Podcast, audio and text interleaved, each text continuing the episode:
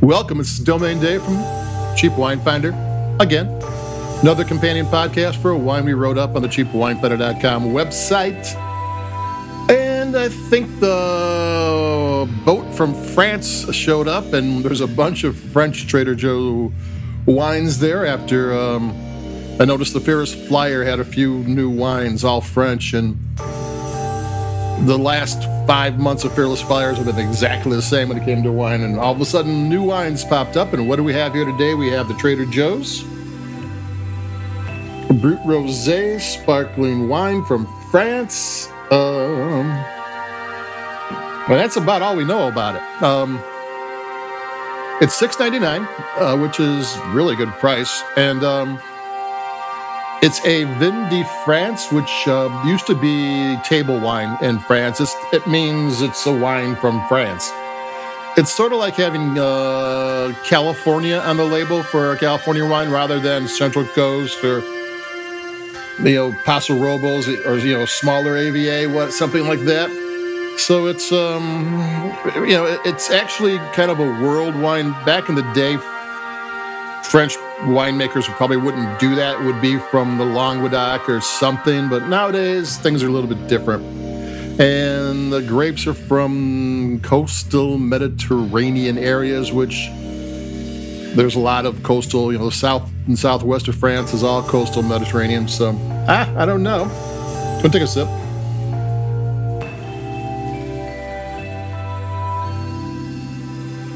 Tastes good. And um, we don't know the grapes, the proprietary grapes, which means we ain't telling you. It's, I think it's a Blanc de Blanc wine. Uh, Blanc de Blanc is white wine from white grapes, but it's a rosé. So, like, where did the pink come from? Uh, but then the, Fearless Flyer says um, the body of the wine is not like uh, Blanc de Blanc, but the finish is. So, what is it? Uh, I think in France you can't add red wine to the end of a sparkling wine to make it the color. I think you have to actually do it in in the crush process, though it might be different with a Vin de France wine. So I mean, but there are uh, grapes, white grapes, especially since we don't know the blend, that are actually pretty red or pink or whatever. I mean, and, and most white grapes are green anyway. So the, they could come by its color, honestly. It's a nice Barbie doll pink. Um, you know, little girls will want this color for their bedroom, and you can't blame it. It's a pretty color. Take another sip. Really good acidity. Makes you want to take another sip, but doesn't overdo it. You know, um, bubbles are fine. You know, supposedly you can tell the difference in quality of a wine by how big the bubbles are. But wine bubbles are so small. It's like, you know, who's who's measuring these things? Bubbles, bubbles seem pretty good.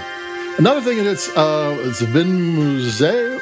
It's French word, it, um, which means sparkling wine. Uh, Crémant is also means sparkling wine, and it's off, often vin mousseux. I think it's how it's pronounced.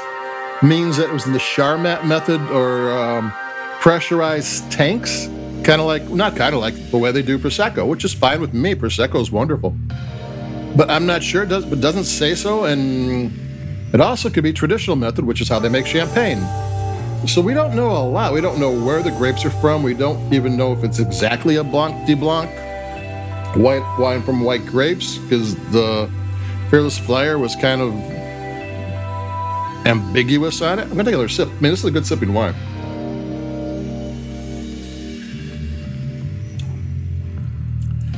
So I don't complain. It's $6.99. I have no idea what's in there.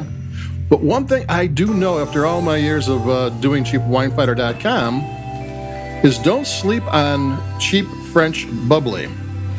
I've always said that the best category of cheap wine is is sparkling wine, basically because champagne takes away all the money. Everybody is all fighting for lower prices. You know, people pay 40 50 100 400 dollars for champagne but you have a hard time getting people to pay $25 for champagne you know sparkling wines half the time so you get really excellent wines for not a lot of money so i was actually expecting a 6.99 for, uh, trader joe's sparkling wine to be good. And this thing is, if you served it for your guests and, you know, hey, what do you think I paid for this? They're never picking six ninety nine. It just is a nice little wine. It, it tastes great. It's got uh, good acidity.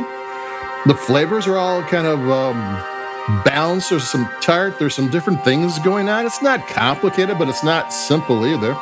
Take another sip. I've been sipping this thing like crazy.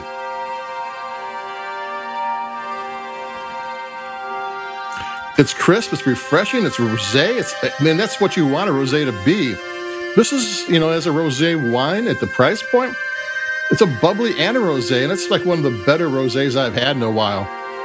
It just does what a rosé is supposed to do. A hot afternoon, it's crisp. It makes you sip it. It's yeah, you know, it's it's it's a good little six ninety nine wine. It gives you more than you paid for, and that's what you want in a cheap wine. And there you go. So it's the Trader Joe's French Brut Rosé Sparkling Wine. 6.99. I'm Dave from Domain Dave from cheapwinefinder.com. And that's it for me. Uh, like us where you like your podcasts, if you will. Uh, we appreciate you listening. And we have another couple of things, actually, a couple of Trader Joe's French wines coming up because they are out there after having nothing at Trader Joe's, there are a few wines to taste. So there you go. Keep it cheap. Stay cool. Stay dry. And I'll be talking to everybody in a couple of days. So um, adios. Bye bye.